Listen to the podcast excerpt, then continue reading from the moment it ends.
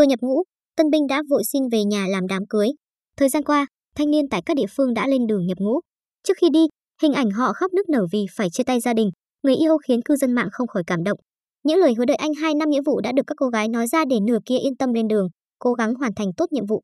Cũng như những trường hợp khác, nam thanh niên trong câu chuyện dưới đây phải đi nhập ngũ.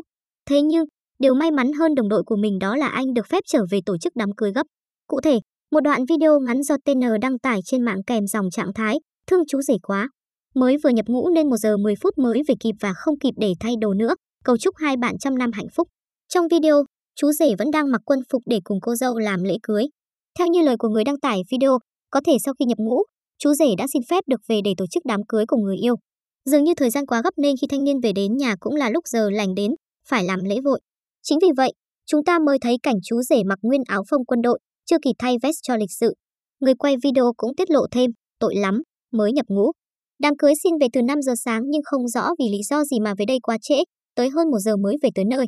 Vào thì không cần thay đồ, lên làm lễ luôn. Rất ý nghĩa, mọi người đều ở lại để chờ chú rể về hết. Cảm động lắm, ai cũng khóc.